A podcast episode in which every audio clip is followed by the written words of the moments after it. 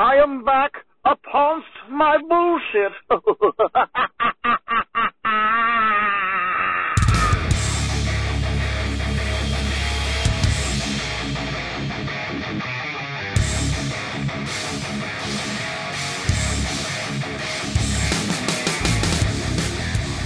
Welcome once again to Superhero Stuff You Should Know, the Schumacher Cut. This is once again the Big Ben Bat, and with me is Balsacius Maximus the third, as usual. from the Miyagi. Like my father and his father before him, Amazing. which is Andrew. But Yes. it should have been maybe an evil Satrakian kind of pun. I dropped the ball on that one. Oh man, The yeah. evil Andruvian. And this is the one where we could do that. I don't think we're going to talk about the evil Satrakian again for a long time. yeah. I know it's gonna be a while. Sorry, I just, at the top Whoops. of the fucking show, I'm choking on water. All right, let's keep going. Keep the so show back going. in uh, back in 2019, we before we became superhero stuff, you should know we were Superhouse podcast, and we did a four-part series just on Batman Forever. Started with a review episode, then went into a script deep dive into different drafts that were rewritten. We had no idea we were going to talk this much about this movie. Uh, you know, talked about the novelization, did an interview with the screenwriters of The Batchlers, and it turned out we were ahead of our time because just uh, the next year is when a movement started called Release the Schumacher Cut. So yeah, that's true. Actually, yeah. where did this? Yeah, I'd like to claim some credit for it, but to be honest, ours kind of grew the same way as them. It wasn't born because of it. It was mainly due to the fact that around the time that the Snyder Cut was announced for the Justice League, Mark Bernardin brought up that he knew of a longer, darker cut of Batman Forever, and this suddenly, you know, with the whole resurgence of like, hey, we can get all this new longer cuts on HBO Max and stuff we can get some more. Maybe we can get the Batman Forever one. And uh, this cut was also confirmed by screenwriter Akiva Goldsman. And on top of that, Joel Schumacher himself passed away in 2020. So all of these events sort of collided with the beginning of the release, the Schumacher cut movement, to see this longer, darker cut of Forever. And we just never really had an episode covering specifically Batman Forever again until now. Because at that point, I thought, oh, we covered everything we needed to. or so We I had thought. four episodes. We had one episode just on the book, right? Yeah, just on the novelization. So Like we must be the only video to date about that. The only podcast episode that covers solely that. I'm I'm sure there's uh, I know that there's podcasts on novelizations, so I'm sure they've covered it at some point, but they probably don't have the in-depth knowledge of the other scripts or the movie like we do. So since uh, we've been on this concept art kick, I thought it's time to revisit specifically what exactly was filmed because I know we covered a lot of the script stuff, but some of that was cut before you know anybody was you know in production. So some stuff was cut, a lot of stuff wasn't. We are also now showing visuals on YouTube, so now we can actually show you what the hell we're talking about, as opposed to last time it was Oh, all yeah. audio. So It was a uh, There's mystery. that. Yes, uh, and on top of that, there is another draft of Batman Forever I did not read at that time that I have now read. Oh so man. that's, a, that's we have all even more things. info. We have more info. This yes, is part five. This is technically part five. I guess the This is last part five part of that. Part five was technically the part six. This is part six. This is part six. Yes. of our So- ba- ongoing Batman Forever coverage. I think it, it mainly. I was about to say it rivals Batman '89, but we didn't really. We don't really have multi parts on Batman '89 so much as um, just other things that just tie into Batman '89. This one is specifically on this movie, though. I so- mean, Forever's interesting uh, just in and of the, Yeah. the sense that uh, you know, 89 and Returns kind of reach their full potential more or less. Mhm. But Forever is like uh, it, the, we see these extra clips. There's Yeah. what the red letter cut unofficial the red light kind of yeah, cut the, out there. the the red the red book edition. Yeah. red book edition uh, stuff like that and so we know that we know that it, it just didn't quite meet its potential and it really they cut out like some of the best stuff in it Mm-hmm. and then you know batman and robin is batman and robin so we don't even, you know that's a- reached that another potential. deal it reached its own potential but batman forever is just like it really is one that is kind of the the next best thing after release the Snyder cut it truly is Yeah. Yeah. So yeah we are going to go cover basically everything we can about what could possibly be in the Schumacher cut in terms of what was filmed and then uh, you know cover sort of my thoughts in terms of like what that would look like. So uh, on Twitter, the user and he's also on uh, YouTube, Mine Kidzag got a copy of what's pretty much the shooting script. It's dated October thirteenth, nineteen ninety four. Shooting started according to 1995 Batman in September of 1994. So this is like up to date rewrites and shit uh, on the. Oh, so wow. it's the it's the basically as final of a script as you're probably going to get. So a lot of that is from the script. A lot of these are also images from 1995batman.com, uh, images from Daily Batman Anthology, Nigmatech Archives, Daily Schumacher, uh, Mind Kidzag, as as well as the release the Schumacher cut pages, probably taking from those pages too. So let's dive into it. Uh, so if you're not familiar with the Batman Forever original scripts, you only know the movie. A lot of times I hear this sort of sentiment of just like, well, why would you want more of that bullshit and stuff? And the thing is, like, I don't think it's it's You don't know, from, man. it comes You from don't know. ignorance of what was actually shot and what was actually part of it. So the original opening was going to be completely different. It was not going to be the shot of uh, Batman suiting up. That was actually not going to be seen for another, I would say, another like five, ten more minutes into the movie. So the original opening was actually going to be in Arkham Asylum. So here we go. Uh, this is a deleted shot of Arkham Asylum. It is not in the 2005 DVD Blu-ray. It is seen in the YouTube music video for "Hold Me, Thrill Me, Kiss Me, Kill Me." Uh, we showed this in the uh, ranking the Arkham Asylums episode, so we're showing it to you again, along with a model of the behind the scenes, you know, behind the scenes picture of the model for the miniature of it, and it looks pretty epic. That, take a look at that. It's like it's it's very much like the a, basically a huge haunted castle type of thing that they were Yeah. going for, and uh, they replicate miniature it. too, huh? Yeah, yeah. It is by apparently by John Eves, uh, and here are other shots of it. And um, I don't know who provided these and stuff, but God bless them because Jesus, look at this. uh, you know, we get a similar feel to the one in Batman and Robin, but it's not the same exact one. So uh, this is what we got. The rest of the opening does feature in the 2005 DVD Blu-ray release. Uh, the inside of Arkham looks a lot redder than it does later into the movie, and this would have also been the introduction to the head of Arkham, Dr. Burton, played by Rene Auberjonois, and named, of course, in tribute to Tim Burton, right down to like the black and white type attire, as well as the like the long, poofy black hair. So uh, that's an obvious tribute there. Dr. Burton goes to visit Harvey Dent in his cell, only to find that Two Face has escaped and put a guard in his place and has left a message The Bat must die, which is supposed to be in blood, though the guard seems very much alive in the scene. So it's likely coming from, I would say, another guard that he might have killed. So uh, Okay. there's it's already a much darker opening than what we got uh, in the final cut, and uh, this Bat Must Die shot is featured in a different way in the YouTube music video. I would say maybe this is like an anim, like part of the music video is animated, so maybe this is just an animated version of the same idea. Who Right. knows? Uh, the scene is also featured in the comic book adaptation, as we can see on the left here, uh, as well as in the official movie magazine. Another shot of Dr. Burton looking up, another shot of the Bat Must Die message here. So that's pretty cool. And then we also have concept art for this scene, courtesy of the Instagram of Ray Garcil- uh, Garcillo. Uh, however, it says that this was for Batman Unchained. So this is interesting to me. Uh, I'll have to talk. I've never spoken to this user before, but uh, either this is potentially mislabeled, or maybe they plan to do a variation of this scene in Batman Unchained. Because again, this was a deleted scene from Batman Forever. It did not make it into the theatrical cut, and you know why not recycle some some ideas and shit. So maybe they did have a plan where like Scarecrow escapes from Arkham, or Batman was supposed to get thrown into Arkham in the Batman Unchained script, so maybe Batman escapes this way in as a like a reversal in Batman Unchained. I don't know. We have unfortunately not found the Batman Unchained script, so that's just up to speculation. But for the time being, I'm just going to say this is most likely Occam's Razor concept art for Batman Forever of the opening because it's the same exact shot of Dr. Burton walking in and the guard being like basically hung up uh, from the escape of Two Face. So that's pretty much what we got.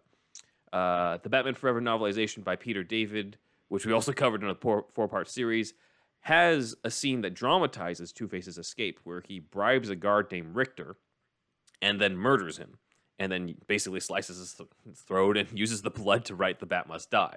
Uh, it seemed like something that Peter David wrote. Uh, we can't formally confirm whether or not they shot this, since it's not in the deleted scenes. We don't have a lot to go off of, but the Fleer Ultra cards do show Two Face escaping, and uh, Oh, on top of that, we have this shot of Tommy Lee Jones behind the, basically the cell of Arkham Asylum. So who knows? The shot courtesy from Nigmatech Archives. So I'll leave that up for people's speculation. But uh, basically, Two Face escapes from Arkham in the opening of this movie, and the movie does not cut to Bruce suiting up to stop him just yet. It would have actually gone to the next day at Wayne Enterprises. Uh, so we would have gotten the same sort of helicopter zoom in into Wayne Enterprises. In the theatrical cut, the news report is about you know Batman tried to stop Two Face and stuff because you know it's in it's in a different order than in the original version. In this version, the news report is actually about Two Face's origin and who Two Face is. So that's where we would have gotten the immediate exposition about who Two Face is. We'd still have gotten Harvey in the courtroom getting the acid in his face. We still would have gotten Batman in the courtroom as well, true to the Golden Age origin. You know, people Right. think it's lame, but I'm also like, it's the most faithful adaptation of the Two Face origin, though. So, uh, some interesting details that are in the script, though. They say that Harvey was running for mayor, similar to what we would get in the Telltale series many years later. So that's interesting. It also has a specified version where Batman hits the vial of acid to try to, you know, knock Maroni's throw pretty wide, but it's Harvey's own ill-timed block, it says, that sends the acid back into his face, which kind of makes it Harvey's fault that he got scarred uh, in this one. Right. Uh, it's said that he has left brain damage that turned him into a criminal, which is like their really basic explanation for why he's, you know, pretty much a lunatic in this movie. And uh, we were supposed to see, I mean, yeah. yeah, we were supposed to see Harvey in the hospital with his face bandage, and next to him would be, quote, his fiancee Gilda Gold, recoil in horror. So we could have gotten the live action debut of Gilda in this, in the script. I don't know if they shot this specifically, but it is in the final shooting script. It was not in any of the other previous drafts. So uh, maybe it was just a case where you're just like, you know what, let's just not spend the money to try to find some random extra to play Gilda in this. Let's just just throw the Right. acid in his face. So that makes sense. So after this exposition, we would have get we would have seen more of Bruce Wayne at Wayne Enterprises with his entourage, including young Jon Favreau. You can see on the right here.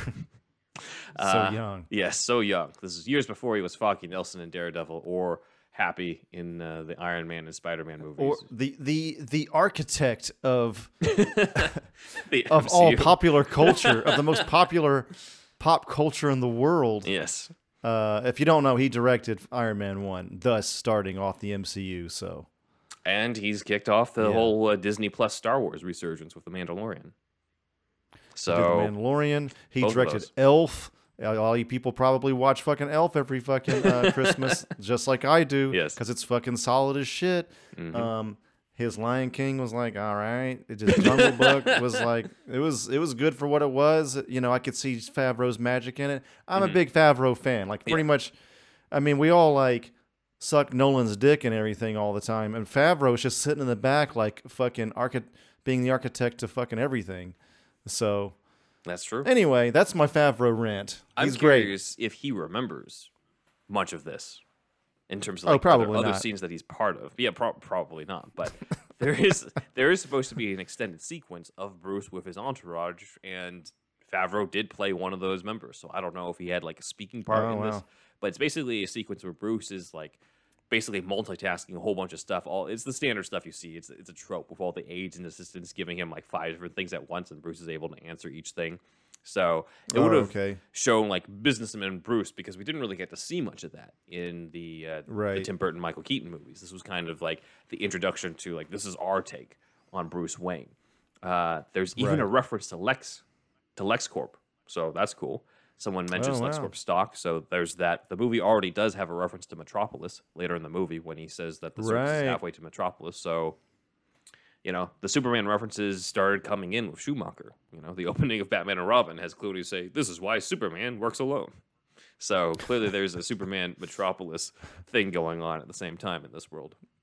I guess so, man. Yeah. Um, apparently, uh, I could be wrong about this. Double check me, comment uh, or whatever. But Favreau was like he was on the set of Rudy, Mhm. kind of an old sports film at this point. But he he was an actor before, right? And he was already even at that time apparently bugging the director. I've heard stories. Some I don't know where I've heard this, but he was just already bugging the director on how to direct Mm. just way way back in the day. He was pl- he was planting the seeds to be a director, Mm. kind of from the from the get go. And now look at him. Yeah, exactly. Jeez. Well, he might have been part of the scene. Who knows? He might have been the one to mention LexCorp. I don't know. Uh, and I, Yeah. I honestly really doubt that he remembers. But who knows? Who knows? On this, uh, I would love to interview him. I would love to interview Of all the things to interview him about, yeah. We're not here to talk about Iron Man, the MCU, Spider-Man movies, The Mandalorian, any of any of your directing work. We just really want to talk about Batman Forever. But uh, oh yeah, he's fucking yeah. He's of course, um, what's that guy's name in Spider Man? Happy, happy, yeah. Happy Hogan. Yeah. yeah, yeah, yeah.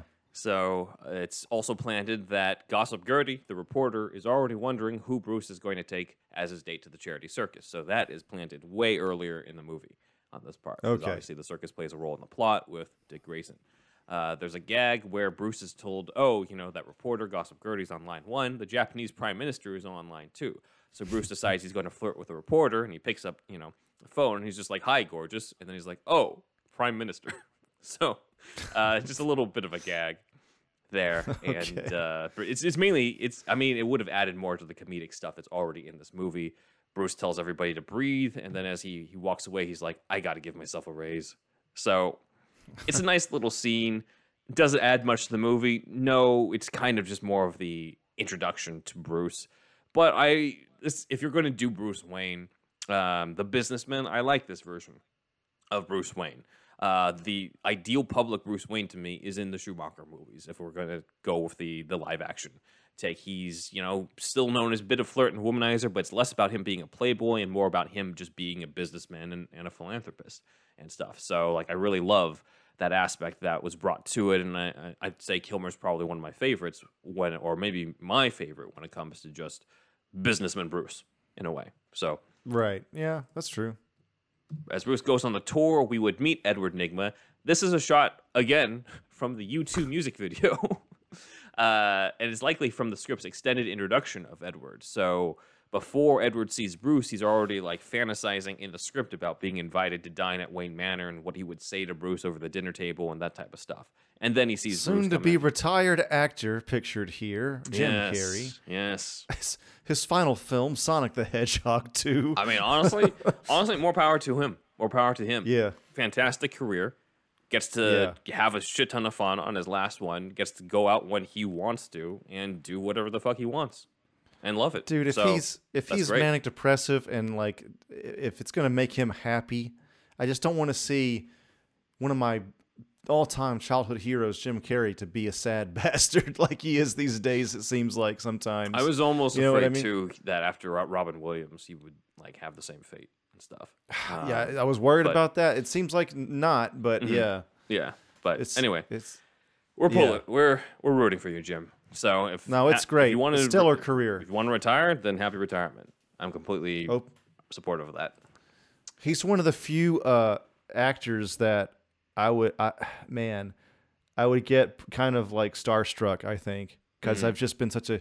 He was one of the first actors that I really gravitated towards because he was like a fucking. He was like a Looney Tune on screen. Anyway, I'm going off on Jim Carrey. Great stuff. Yeah. Let's keep going, Ben. Edward Nigma. So uh, Nigma. As Bruce meets Nigma, there's another gag that's in the script. I don't think it was filmed, but maybe it was, where Bruce sees like a design for a new airplane, but it doesn't quite work, and so he just kind of grabs it and starts like tinkering with it throughout the scene when he's talking to Nigma. And then at the very end, when he leaves Nigma, he puts it back and starts working again. So it was supposed to show that like Bruce can fucking like multitask like a motherfucker and like is vastly intelligent. I don't think He looks was into the camera and he's like, "It's not just women that can multitask." All right. it's it's something where I don't think it was shot because of the fact that he would have been like playing with it throughout the scene, and he doesn't have it with him in the in the scene of the theatrical cut. So I think they just cut it because they thought there was just too much going on at that. So Bruce sees the bat signal during his meeting with Edward to alert him in the original cut to uh, stop Two Face at the bank, rather than the final cut where it's to tell him that uh, you know Chase Meridian is wanting a booty call over at GCPD headquarters. So in this version, he goes to stop Two Face at the bank. He goes into his office, uh, does that awesome part where he has the door locked behind him and has the chair take him down into the little tunnel to transport him to the Batcave. So there's a line in the trailer that's not in the final film where he says, "I've left Wayne Enterprises en route to the Batcave," which is cool. I think maybe that was just a line for the trailer. It's not a line that's in the script. I think maybe it was just something that they're just like, eh, let's just put it in just in case people don't don't know. They're too Right, dumb. so the audience. It was an ADR, maybe. Yeah, I think so. Yeah. Yeah. Because Alfred's like, I can clearly see that, Master Bruce. Like, he doesn't need that information to the audience. So we would get the suit up sequence that opens the theatrical cut where he dons everything, comes out. Alfred asks if he needs a sandwich, and Batman still says, I'll get drive through. Uh, McDonald's ruled the 90s. indeed. Let's not forget the iron grip McDonald's had before Super Size Me came out. It is really what is the big factor between Returns and Forever. You know, McDonald's did look- not like the fact that they had to do these penguin things with a bio coming out. They didn't, but still. I mean, I don't. I, I mean, I was a kid mainly in the 90s, Mm-hmm. but it just kind of felt like McDonald's had a huge presence at that time. Yeah. And and then like ever since Super Size Me came out, which was like early 2000s, I, they, they, they've, they've been reeling from that ever same. since. Yeah. Yeah. So uh, we then end up meeting Two Face in the bank, and here's some concept art we missed out last time of Two Face. Where apparently not only is his bad side scarred, but his bad side is also twice as big as his good side. His bad side's jacked. I only work out one side of my body. I don't. I skip leg day on one side only. One leg and everything squats. else. Yeah. Yeah, he does one legged squats. one bicep, one bicep as well. One one fucking uh, trap. The other Yeah, side is just doing cardio. So That's that's hilarious. What a way to throw your body off a fucking off a kilter, man. it's got to be the duality of man. Yeah, yeah, Like, exactly. You're killing yourself, though. I don't care. So in the script, Two Face I don't care. Two Face has his introduction talking to the bank guard, flips the coin, deciding to keep the guard alive as live bait for Batman. Same stuff we saw in the movie. In the shooting script, there is an additional scene where a thug is just like, You shouldn't have left him alive. And Two Face flips the coin. It lands on the evil side. And then he grabs the thug by the throat and yells at him for questioning him. And that's would have been the reveal of Two Face's ugly side, literal ugly side, to the camera. Oh, So that's how it was originally scripted. It was going to be like you just see That's his good, good. side for a bit, and then when it lands on the bad side, then he turns to the ugly side and assaults the thug. I don't think this was shot because of the fact that like Schumacher already films the reveal of the bad side with the bank guard earlier. So I think they're just like, yeah, let's just make it more economical. Let's just make this more concise. So uh, Batman shows up. The thugs line up to see Batman arrive in the elevator. We get this alternate take of Batman kicking all the thugs down from the trailer. So that's not in the movie. Uh, He then lands, and in the trailer, he says, going down. This is also not in the movie. Uh, we didn't need that in the final film, so that's not something I would need to see in the, in the Schumacher cut. Uh, 1995, Batman also brought up the trailer has some of the fight scenes that without the cartoony sound effects of the final cut. I think this is just more of a matter of like the trailers are usually cut together while the movie's still being like the movie's final cut is being put Yeah. together. So they likely just didn't have the sound effects there at the time anyway. right. So during the helicopter sequence, Batman is hanging on a chain from the helicopter, and there seems to be a deleted bit that probably was filmed because we have footage of it. But Two Face considers shooting Batman from there, and so he flips the coin, and he looks, and it comes clean side up. These shots, again, courtesy of the U2 music video. Who knew that it was going to be such a treasure trove of different shots from the uh, the fabled Schumacher cut? So They thought U2 was going to be the one to have the hit yes, until Seal. Indeed. Uh, Two Face then decides that if they could just kill Batman with the hel- he basically says, you know, if I can't kill him with the gun because it's clean side, then I'll kill him with a helicopter. So he says a line that's in the trailer but not in the final film, where he says, "If the Bat wants to play, we'll play." So uh, there's also an extra shot of the helicopter flying through Gotham in the U2 music video. We've also got some storyboards courtesy of 1995 Batman, with Batman hanging from the chain here as well as here. So, some more good stuff, behind the scenes stuff on this. Uh, the next scene we have is from the 2005 DVD and Blu ray, in which Two Face and Batman have more of a conversation during the helicopter fight, in which Two Face says, You're a killer too, and you know it.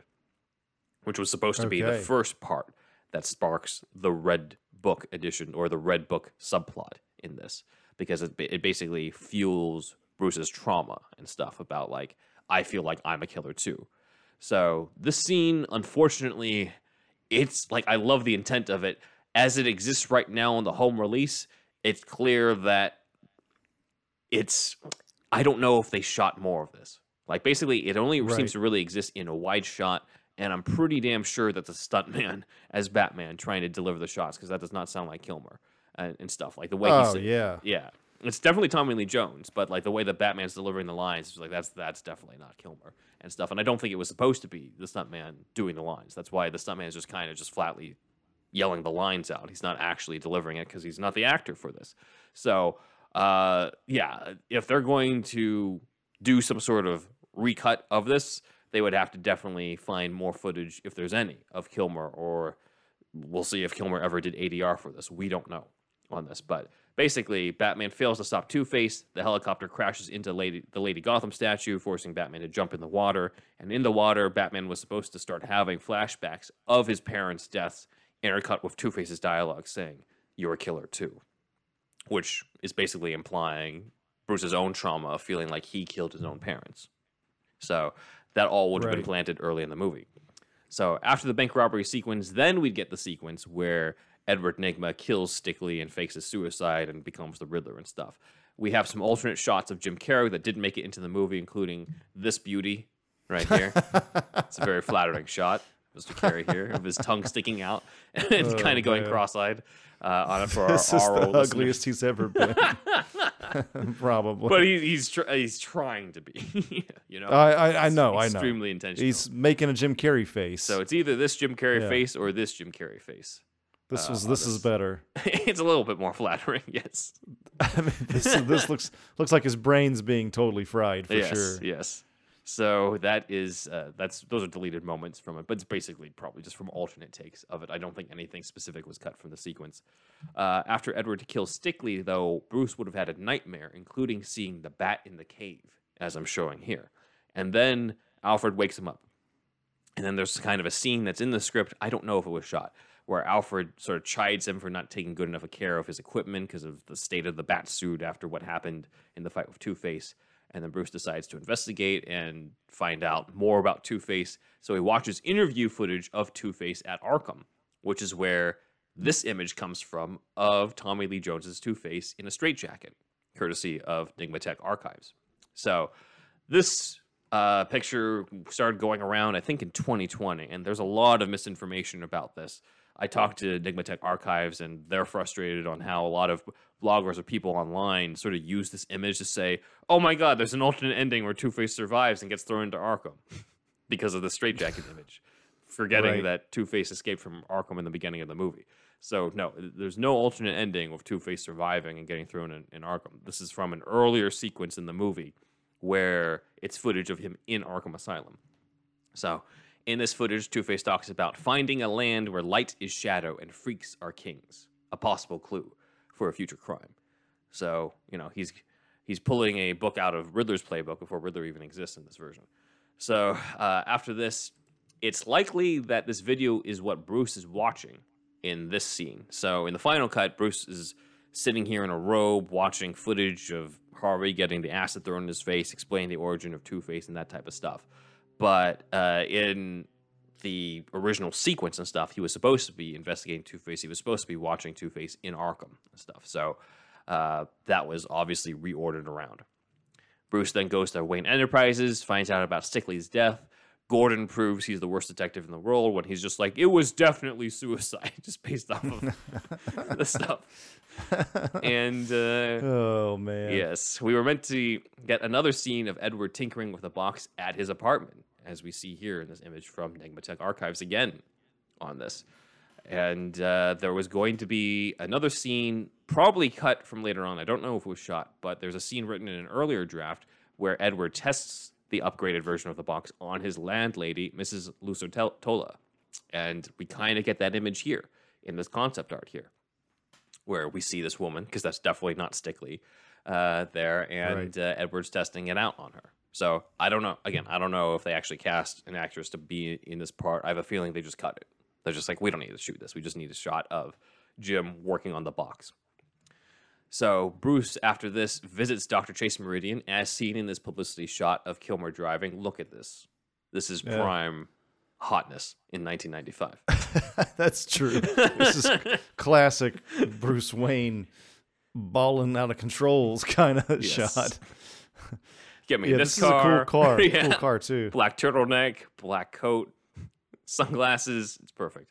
So uh, That's true. there is a line.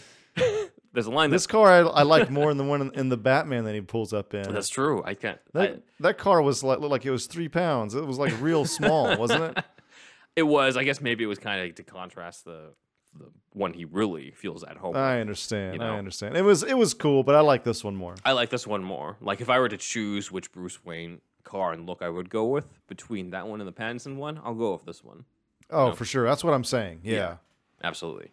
Yeah. So if anybody out there wants to buy two car two of these cars for us, just let us know and we'll just roll We will take all- coats. We will take all the pictures you want of us in it yep. and we'll send them to you in snail mail. With these outfits too. We'll get the Black Steve turtlenecks. Jobs turtleneck yeah.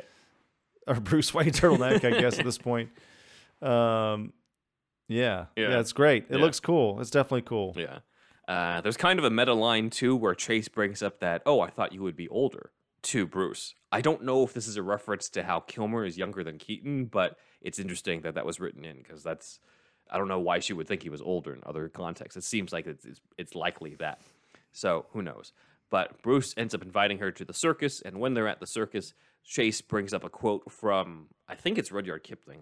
It's identified in the novelization, but not in the script, where the circus is, is the land of light and shadow where freaks are king, which is what Two Face said, and Bruce figures out Two Face is going to strike right when Two Face arrives. Now, Right. you may notice in the shot from the movie, there is a dead clown. Now, when did this happen? Uh, thanks to Fucking dead clowns on the fucking floor. yeah, but in the final movie, like the main ones who die during the sequence are the Graysons. So how did this happen? Well, thanks to a user named Batman Again. Batman Again is a user on YouTube who basically is, is putting together a mashup of Batman Forever stuff, including deleted scenes, but also putting like different music from other Batman movies over it to make it feel a lot more serious. And this user showed footage. It looks like a behind the scenes special, but it looks like Two Face shoots the clown in the head. So, yeah, that was cut as well. Probably too dark and stuff. But Two Face is responsible for that that clown's death. So if you ever see this shot in the movie, now you know in terms of when that happened. It's crazy, man. If they put all this in there, they, they might have like backlash again of it being like if it's way darker than even the red book cut. You know, I mean, Yeah, I don't know. it's like let let's there'll be like a outpouring for another cut that's not quite as dark. Well, yeah, it's know? like when the Superman 2 Donner cut came out. There were certain things in there that weren't in the original, and people were so used to the original that, like, most fans, if you ask them which one you prefer, they mostly like elements of both and wish that there was a cut that had, you know, there are fan cuts out there that sort of fuse the theatrical cut and the Richard Donner cut together in terms of like the ultimate Superman 2 that type of stuff. That is neither one is really considered to be the definitive one on it, and uh, Yeah. you know who knows on this. I do have my own sort of opinions that I'll save to the end in terms of like what I think this would look like, but just to give you a preview of it, considering just how comedic everything kind of is played in this, I think things that seem dark out of context might turn out not to be as dark in the context when we Okay. see the execution of it. I mean, if Two Face is straight up murking a clown in front of everybody, it just look it doesn't It look would be dark, comedic. Yeah, yeah, probably. Yeah. probably not. But I mean, if you got like Goldenthal's music being all comedic or some like pratfall type sound effects to it, it, it I still would be dark because he's killing the guy. But I could also see it not be. You know what I mean? Like just just from how things were portrayed in it. So I don't know for sure. Okay. Um, but uh, af- basically after this, Bruce adopts Dick Grayson, 45 year old Dick Grayson, to Wayne Manor and has flashbacks while he's in the library. Now, in the final cut of the movie, it's just like different flashes of his parents' death. But in the script, he sort of daydreams bits of the funeral, and the daydream ends with a bat f- crashing through the window, just like in year one. So Mhm. That's interesting. It's also shown in uh, Mind Kidzag also shared a sort of continuity shot list. That was uh, I don't know how he got a hold of that, but anyway, it does include this moment. So I don't know if this is actually shot, but we could have gotten the bat crashing through the window for the first time and potentially only time on film. So that would have been cool. Even though it's not really like the moment where he learned, you know, decides I shall become a bat, but it's a nice tribute to that. I shall also crash through glass as well Oh, in that's true. every movie. yes, that's true. So Indeed. Batman later gets called away to chase Meridian with a bat signal, and afterwards we would have the Batmobile sequence, which was again not in any of the original scripts until like I guess the final draft. They're just like, hey, let's add in another action sequence. So they wrote in a Batmobile sequence, and the script version of it is different from what we got in the movie. So in the movie, Batman's driving around the Batmobile, and Two Face pretends to be like you know this old woman pushing a stroller and shit, and then reveals himself. You know, launches the bazooka, ends up hitting his own men, that type of stuff. This does not happen in the script. In the original script, uh, Two Face is already in the car going after Batman, and the Batmobile, as you can see on the second page of this on the right, the Batmobile starts basically jumping off uh, bridges and jumping off of rooftops and shit before Batman begins. So The rear fin, middle fin, also splits into two. yeah, as we can see here, panel to I panel. think it was supposed to show that here as well. It was Right. supposed to split up uh, in in action, which you know, as we saw in the final film, just ends up looking. I mean, I get it's silly in the final film when it's Dick Grayson bouncing it up and down, but it just ends up making it look like a bunny at that point. The way that yeah, it's it- designed. it's too floppy. Yeah, yeah. So uh, it's th- this type of thing, as you can see, is featured in the comic book adaptation as well as the novelization. Uh, it's after this that Two Face and Riddler team up and start their crime spree. And there's a bit in the script after one of the crimes where Riddler programs the box and says, you know, I think Batman needs a new do. And so we get a scene from the 2005 home release where Batman sees a crime in progress, pulls up in the Batmobile, runs in only to find that he's in a salon. And a hairdresser says, A little off the ears, Batman. It's corny. This scene I would have cut. Yeah. This is the, one of the few. This is one of the few ones I, I feel is totally beyond the pale. It's just, Yeah. I don't know, man. I, I don't love it. I don't. really. I don't either. I mean, it would have been less corny if if he like runs in is just a shot of the people and then you just cut after that. You don't need the hairdresser's line about a little off the ears. Uh, Yeah. Maybe she just they just really need to give her a line that day because that's not in the script. But uh, it. The other difficulty is like we don't know if they shot the other stuff that sets this up because out of context it just looks like Batman's an idiot who showed up at the wrong place. But the, the explanation is that Riddler used the box to fool the Bat computer. So that would have been really cool. Okay. Showed how advanced Riddler's stuff is. And there was a scene afterwards where, you know, Riddler announces who he is on the news, and Bruce brings up that he knew Two Face wasn't sophisticated enough to fool the Bat computer. So that would have been cool, but I don't know if those specific bits were shot. You would need Jim Carrey being, you know, setting it up, and you would need Val Right. Kilmer talking about that in the later scene. So if you have that stuff, then sure, put it back in and, and cut the part about the hair, you know, from the hairdresser. And I think that would probably work a lot better. Who knows? We'll see. I don't know what was shot and what wasn't. Uh, so during the Riddler and Two Face crime spree, we had this scene with Riddler asking Two Face to punch a guy, but Riddler ends up hurting his hand instead. Two Face then, you know, the s- sequence is actually extended in the original version. Two Face would have punched the guard, as we see in, in the shot from the trailer, and Riddler would not give up that easily, so he would take his cane and beat down the guard. This was shown in the trading cards. And when I first heard about this, I'm just like, that sounds dark as fuck. He's beating the guy to death with a cane. But then, I don't know, just looking at these images, it's it's the same suspicion I have with the other stuff. Like, this might have been more comedic than we think in this. You know, it just depends on how they played it. I could be wrong. I'd love to be wrong on this. So uh, until we see it one day, it's just up to speculation.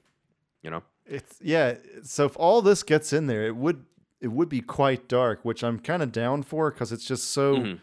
that it's it would be such a weird combination of wacky and dark. There aren't Yeah. there aren't too many movies like that. So Mhm. yeah, I mean, shit, why not? Yeah, yeah. So we'll have to see in terms of how that was portrayed. But on paper, it sounds a lot darker. During this montage, we would have gotten another scene featured in the 2005 DVD and Blu-ray of Dick finding, uh, I mean, basically Bruce finding Dick misusing the fuck out of a Wing Chun dummy, using it like a punching bag, Yeah, as we've seen yeah. before in the $10 Patreon. And uh, Dick insists that killing Two Face is his only future, and Bruce tries to tell him like not to use his pain like that. And Dick rejects the advice, says he's got nothing to learn from Bruce, and so Bruce then does a roundhouse kick that breaks the Wing Chun dummy and tells Dick to not be so sure. He now has to pay for a new one at that point. Oh my god, Uh, kicked it off to prove a point. Yeah, some editing could have cleaned this up because Val Kilmer is clearly about to lose his balance with that roundhouse kick when we saw it in the ten dollar Patreon. But uh, I like the general sentiment of it. I like this is the main movie that exists of of Batman mentoring Dick as Dick becomes Robin and stuff. So Yeah, I, you know, more scenes of that I would have been down for. Uh, Bruce would also be continually dreaming of his father's diary, the Red Book. We've got this shot of Bruce waking from a dream, disturbed. Also from, you guessed it, the YouTube music video of Hold Me Oh, For Me, Kiss Me. Kill Me. Uh, just because we're covering it for this month, we'll likely watch that YouTube music video along with others in, I'm thinking, for our $10 Patreon tier this month for the monthly meetup. So we'll just cover Batman music videos and stuff and the deleted scenes that are within. So that's what we got on there. What are your thoughts so far on what could be? This is the closest we've got so far to the Schumacher cut. Is uh, this deep dive? it's you know just like I've been saying, it's it would just be quite dark if all this is in there. It would change probably more than people expect, which they're gonna have to have a pretty Mhm. gifted editor. But you said the editor for the original is still alive, right? Um, I'd have to look that up. I'll look that up during the break and stuff. Okay. But, uh, I- Okay. I know Akiva Goldsman, who did the you know final rewrites on the script, said that he had seen a a darker cut beforehand. Mhm. So I don't know which one it is, but it's likely people are saying it's a work print version that has some of these scenes. And again, I'm mainly trying to focus on scenes that we pretty much know f- are shot because we got literal images of them around there. So they exist in some form. How good they are in execution, who knows? You know? So we'll have to see, but I'd love to see it rather than just speculate on it. But if they if there's like missing stuff or there's things that are key that they're just like ended up deciding to cut before they ended up shooting it, then it's going to be weird because it's like we don't have the stuff. In which case, then I would prefer it to just be something that you know just doesn't exist, or we would see the individual scenes of it because I, I'd rather have that. I'd rather have the imagination than something that is just completely just forever incomplete. Like, give me the complete one or else. Is basically my my stance on this. Yeah, the lost potential, Yeah, exactly. like what I was talking about. Mhm. I mean, yeah, it would be great, and all, everybody that uh, you know grew up with this movie is, grown ass adults now. So obviously, we can take a. We'd like to see a darker version just pop up on uh, HBO Max. But uh, Ben, how much stuff do you think was shot that we've never seen the light of day? That's in Mm. the scripts that you've read. You're pretty sure was probably shot. Um, I'd probably I'd say Like 10 minutes? In terms of that, we've never seen. So are we? We're saying like stuff that like not even this shot of Val Kilmer um We're- would count yeah, not like nothing. Nothing at all. Nothing has surfaced, but you're Uh, pretty, like pretty sure was probably shot. Maybe like a handful of scenes, um, or less than a handful of scenes. Like I think most of the stuff does exist in some way, like this Val Kilmer thing, where like if if this wasn't around, I wouldn't be so sure. Like the bat flying through the window, I don't know. Like that that was still on the shot list, but who knows? They might have just been like, you know what, we don't have time today. you know, like who knows? Uh, That's a whole like you know what you call a gag. Like it would be like a fake bat. It wouldn't be CG in '94. no, no. You know, you would need fake a mini. bat flying through. Yeah, Mini uh, s- uh, Citrakian. glass. Yeah, Yeah, need an evil. Well, he was yeah mini Citrakian. Yeah. yeah, there probably was probably were miniatures of the Citrakian. yeah.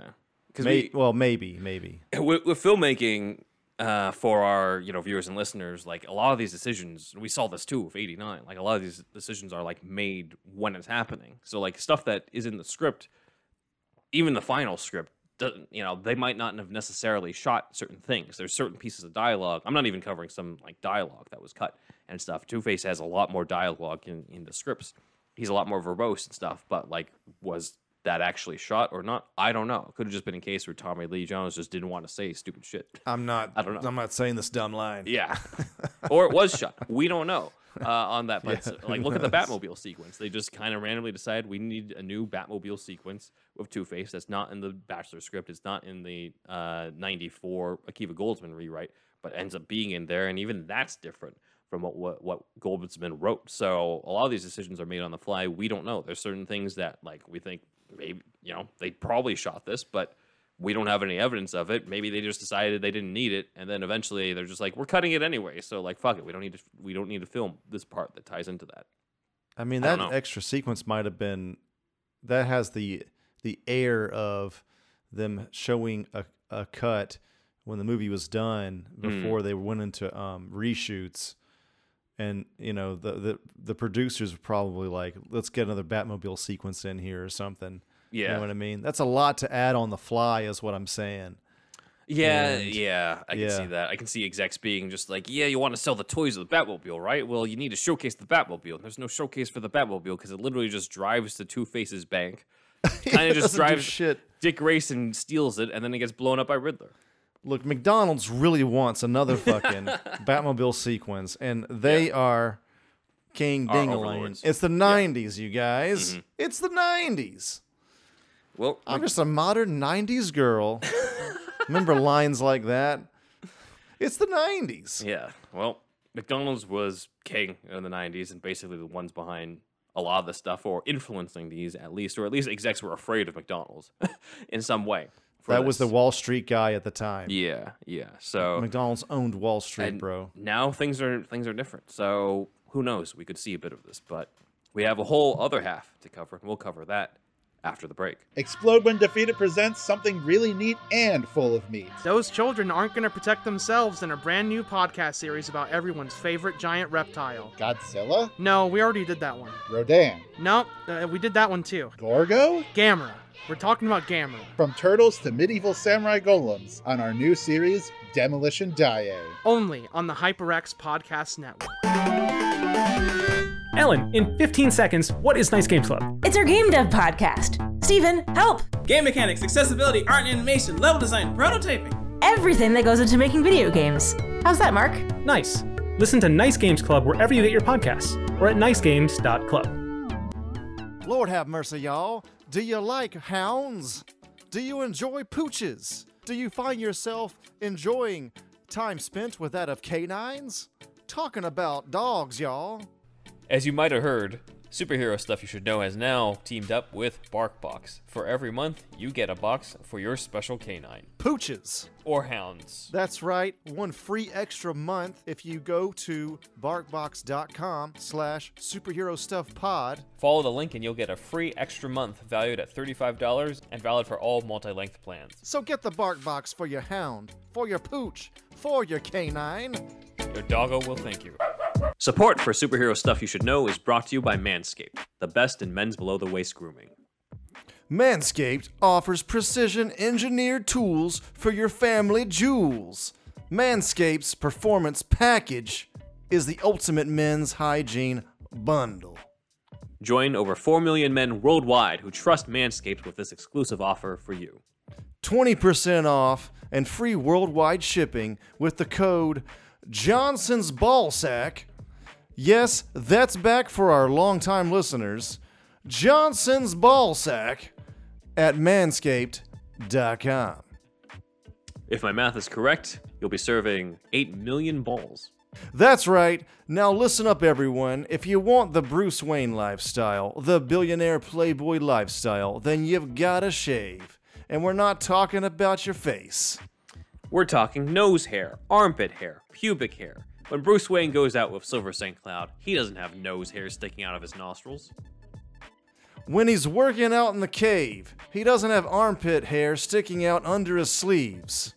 And after he's gone down on Catwoman, because yes, that's canon, and she's going down on him, Bruce doesn't have a huge forest of pubic hair to get in her teeth. He manscapes. And if you want to be like Bruce Wayne, then get Manscaped through us. I've personally been using Manscaped for years before they sent us these products for the podcast, and I know from experience that they're the ones I trust to reduce nicks and keep everything groomed down there. Now the Performance Package 4.0 by Manscaped has arrived, and oh man, is it a game changer. Inside this package, you'll find their Lawnmower 4.0 trimmer, Weed Whacker ear and nose hair trimmer, Crop Preserver ball deodorant, Crop Reviver toner, Performance boxer briefs, and a travel bag to hold your goodies. First off, the Lawnmower 4.0. This trimmer is the future of grooming, and dare I say, the greatest ball trimmer ever. Their fourth generation trimmer features a cutting edge ceramic blade to reduce grooming accidents thanks to their advanced skin safe technology. The Lawnmower 4.0 is waterproof and also has a 400K LED spotlight if you need a more precise shave or if you're shaving in the darkest pits of the Batcave. Because this trimmer is waterproof, you can say goodbye to the mess on the bathroom floor. You thought that was good, but want to take your grooming game even further to the next level? The Performance Package 4.0 also includes the Weed Whacker nose and ear hair trimmer. The Weed Whacker is also waterproof and provides proprietary skin safe technology, which helps reduce nicks, snags, and tugs in those delicate nose holes. Their Crop Preserver Ball Deodorant and Crop Reviver Ball Toner will change the way you approach your hygiene routine. Trust me when I say, fellas, your balls will thank you. Manscaped even threw in two free gifts to their Performance Package 4.0 the Manscaped Boxers and the Shed Travel Bag. Bring your comfort and boxers to another level. It's time to take care of yourself, so go to manscaped.com. And get 20% off and free shipping with the code Johnson's Ballsack. That's 20% off with free shipping at manscaped.com and use our code Johnson's Ballsack. Unlock your confidence and always use the right tools for the job with Manscaped. Now back to the show. And we are back, and we're going to return to talk about Claw Island. Yes, so we're at a similar break point, and uh, Andrew is now the evil Andruvian. Evil Andruvian indeed. Maybe I should be Andrukian. Maybe. Whatever. Too many, cha- Keep changing too the many name. changes at this point. yes. We promise we'll have an explanation of what the whole evil Zatrakian thing is in the future, in, in later in this episode. At But- least half of you listeners know what it is already. Exactly, But yes. yes, we'll explain to the other half in a minute. Yes, yes. So we have kind of an extended version of the montage where Claw Island is being constructed, and Edward Nygma is rising up through the ranks in terms of being the next big thing. So we have this image of Whoa. uh, I've never seen this one. yeah. This is Nygma at like a press conference type of thing. And notice he's got the long reddish hair from the early scenes. So he hasn't quite Right. adopted the the Bruce Wayne clone look. Right. Then we get this scene uh, with him in a hard hat driving around, which is he looks like he's from Dumb and Dumber. It does. or liar, Li- like it, it. I have a feeling this is this scene exists and it's just Jim Carrey just riffing off of everything and you know making funny voices and that type of stuff. He's always having a good time. Yeah. with So this kind of shit. that's probably what's going on. And then we got this deleted shot of Claw Island headquarters. You can see the island in proximity to Gotham City, which sort of sets up how Batman has to get there by sea and by air at the end. So that's cool. According to 1995 Batman, this was inspired by Alcatraz in San Francisco, as we can see here. So that's pretty cool. Uh, Looks very similar. Yep. So uh, I don't know if we have enough material to cover the historical and cinematic influences on Batman Forever, uh, but if we have to go for historical, this is the one: Alcatraz or Claw Island. So there we go. Right. Right. Right. Uh, right. there are also these stills of Bruce Wayne in what looks like his office by himself. This is not in the movie. The only time he's in his office is literally when he just goes into, you know, basically go to the Batcave. It looks like he's investigating the riddles that he's received, hardcore detective work here, intense brooding, that type of stuff. But at one point in the script, it says that he looks around and he's like, what the hell? Because he sees the red book on his desk, only to shake his head and see that he's been hallucinating and it's just a regular book as his assistant Margaret comes in. Uh, we got this image from Mind Kidzag. I don't know where Mind got it from, but Um, it's cool uh, on it. I, it might be. I don't know if this is a artist manipulation of it or through Photoshop or if this is an actual photo of it. So let us know and stuff. But- This the hands look like I don't know. yeah, it could doesn't look right. Photoshop. Yeah, something's a little off. yeah, here. exactly. That's why I'm just like, eh, I don't know. I mean, the other ones are clearly actual photos of, of Kilmer. Uh, but this one, I'm like, eh, it could be coming from other stuff. But either way, there is still a scene that takes place in Bruce's office where he hallucinates the book. So if it's not this specific shot, it's probably f- was some version of it was shot based off these other photos here. So If it wasn't shot, it's also possible that it was the on-set photographer Mhm. getting some shots. Well, why would he be in the getup in that? yeah, why would in be in Get Up, and why would he have the the riddles here on that? That's true. It's Yeah, I guess scenes. so. Yeah, Yeah. I guess it was a scene they were shooting. Yeah. Yeah. So we've got these, and then we've also got uh, Bruce and Alfred doing a montage about trying to figure out Riddler's game plan based off the riddles that were left. The scene in the script also has some dialogue planting the sonar suit from the end, with Alfred saying that he's confident it will never work, and Bruce hits back that that's what Alfred said about the Batmobile. This scene obviously setting up the battleship sequence. So yes. Uh, there's the also grid. a scene that we discussed earlier in the Unmade Batcaves episode where Bruce and Alfred investigate the box and try to pry it open to see what it's made from, but the insides immediately disintegrate because Nygma's thought 10, step ahead, 10 steps ahead. This is also featured in the trading card as well. dude, they should have made a toy, or did they? And I didn't ever see it. But like, the if there was a toy of the box, Yeah. like it's something I would have bought just cool. to just to brain drain my little brothers. And now my mind is smarter than yours. yeah, yeah, man. I mean, look how it looks kind of cool, you know. Yeah, So that's true. You could have just gotten a blender and gotten some, uh, you know, green plastic panels to glue onto the sides. we weren't that creative, man. It took us a while to get creative. Oh well. oh man. Uh, this next sequence was cut from the final draft, but does appear in an earlier draft. Comic adaptation has it. This is what I mean, where stuff is just silly and comedic. But Two Face and Riddler basically get high off of knowledge from the box, as if they're basically getting baked. It's a silly scene. I don't know if it was shot for real. If they did shoot it, I- I feel like this is the part in this the Schumacher cut where people would be like, "Eh, you didn't need to add this one in." yeah, it's a it's a little much. It's Yeah. just funny. Like it's it's like, you know, we have like them fucking killing clowns in front of a crowd, and then it's like they're getting high. It's just, I mean, it's just Yeah. wacky, man. It's totally wacky. Yeah, yeah. Now the darkest stuff about Batman Forever has nothing to do with the villain so much as like Batman's actual trauma stuff. So Oh yeah. Uh, after this is when Dick steals the Batmobile and gets into a fight. This sequence, as pointed out by 1995 Batman, has handwritten dates as late as February 1995, suggesting that the sequence where Dick fights the gang was still going through rewrites even during shooting, which you know makes sense of just in general. It's not something that's unique to Batman Forever. That happens on a lot of major productions. Uh, So it's interesting to identify this specific sequence. In the final script, there's a much longer sequence of Dick Grayson talking to the girls who show up around the Batmobile, who call him Batboy. I'm glad they did not put more of that in. If there's more of that, please leave that out of the Schumacher cut. Um, but after the sequence is the Nygma Tech party. Uh, there's a scene in the script that's also not in the final cut where Dick uh, almost calls Bruce Batman to kind of fuck with him, where he's just like bad, bad Bruce and stuff uh, because he's just being a fucking jerk. And uh, he goes off to talk to a girl in the band who we see him with later. In the in the final cut of the movie, we kind of see Dick get out of the car, and then he's just nowhere near Bruce and Chase for the rest of the party until later. So that kind of explains where he goes. And then Bruce and Chase later have a conversation about them kind of just being friends since Chase is in love with Batman, even though neither of them is really happy about doing that. So uh, I don't know if this scene was specifically shot, but the only thing that exists that could show some evidence of this is this uh, shot here, where bro- both Bruce and Dick are escorting Chase into the party. This, of course, could have also just been another publicity photo. Who knows on it? So Hard to tell. hard to tell. Uh, we do, however, have this image of Two Face menacing a member of the band playing there. Some people think this is from a sequence that was cut from an earlier draft that where Two Face and Riddler stole from an opera.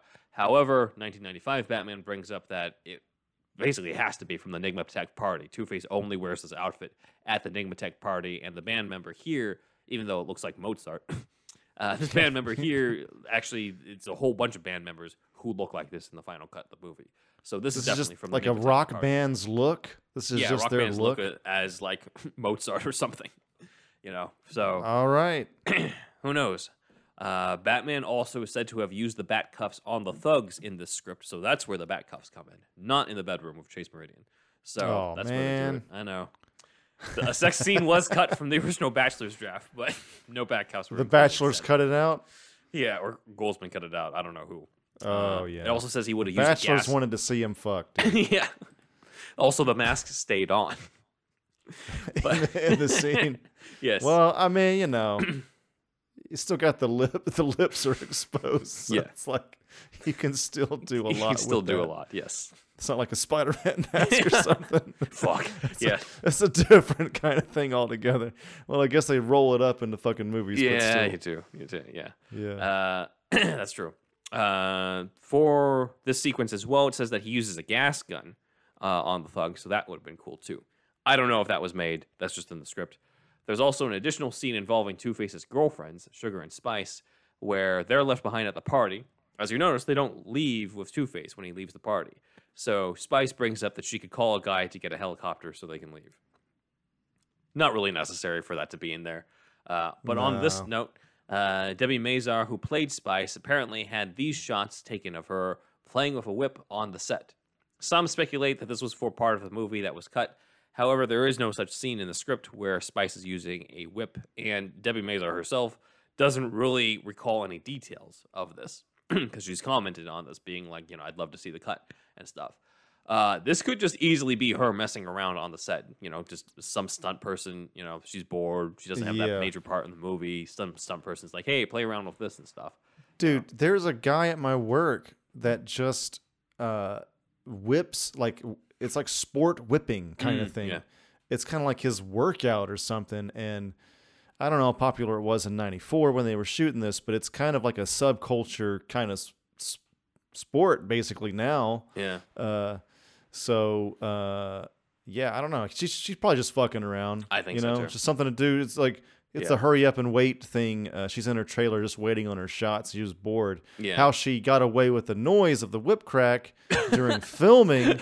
Well, it could it could have been not it could have been though. Yeah. during lunch hours or some shit. Yeah, it's possible. Yeah, yeah. You know, this is very much outside with the trailers, and probably everyone else is. Like, Oh yeah, they're too. indoors. That's Yeah, true. The so- soundstage. That's right. Yeah, so that's probably not affected at all by that. So I, I just think she's messing around, unless there is some scene of her out there using a whip on somebody. So who knows? So there's no internet craziness about her trying to be Catwoman here. Any, any kind of the crazy new fan, Catwoman for the Schumacher fan Yeah. theories. No, I think the main theory is that like they're because she's you know identified as a character in the movie, they pretty much think that she's likely in some sort of action sequence involving the whip, which maybe, but again, Occam's razor is is our main strategy here on this podcast. I'm pretty sure it's just yeah. her messing around.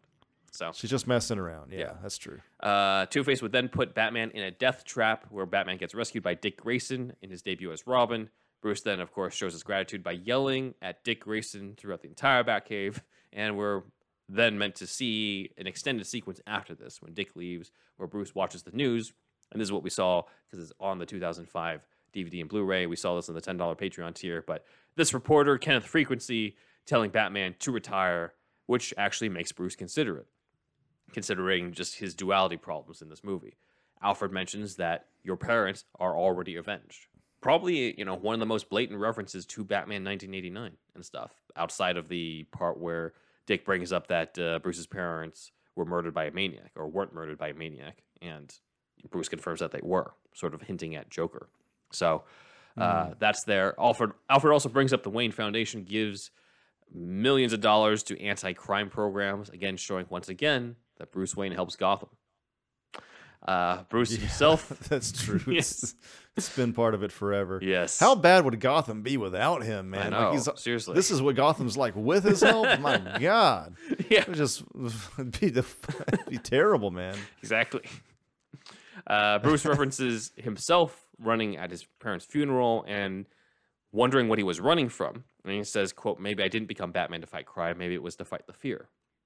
This is actually a reference to another comic. This is a line directly out of The Cult, written by Jim Starlin, where Bruce says, quote, always claimed I became the Batman to avenge the death of my parents. That was a lie. I really did it to overcome the fear. So it's unless the Batchlers just happen to have come across the same type of wording, I'm pretty sure this is a reference to the cult. It's great, and this is connects with some of the best parts of Batman Begins for me too, where he's, uh, I mean, you know, becomes his own fear. I before Batman Begins, honestly, I never really even thought about that angle before, and mm-hmm. I really appreciate that.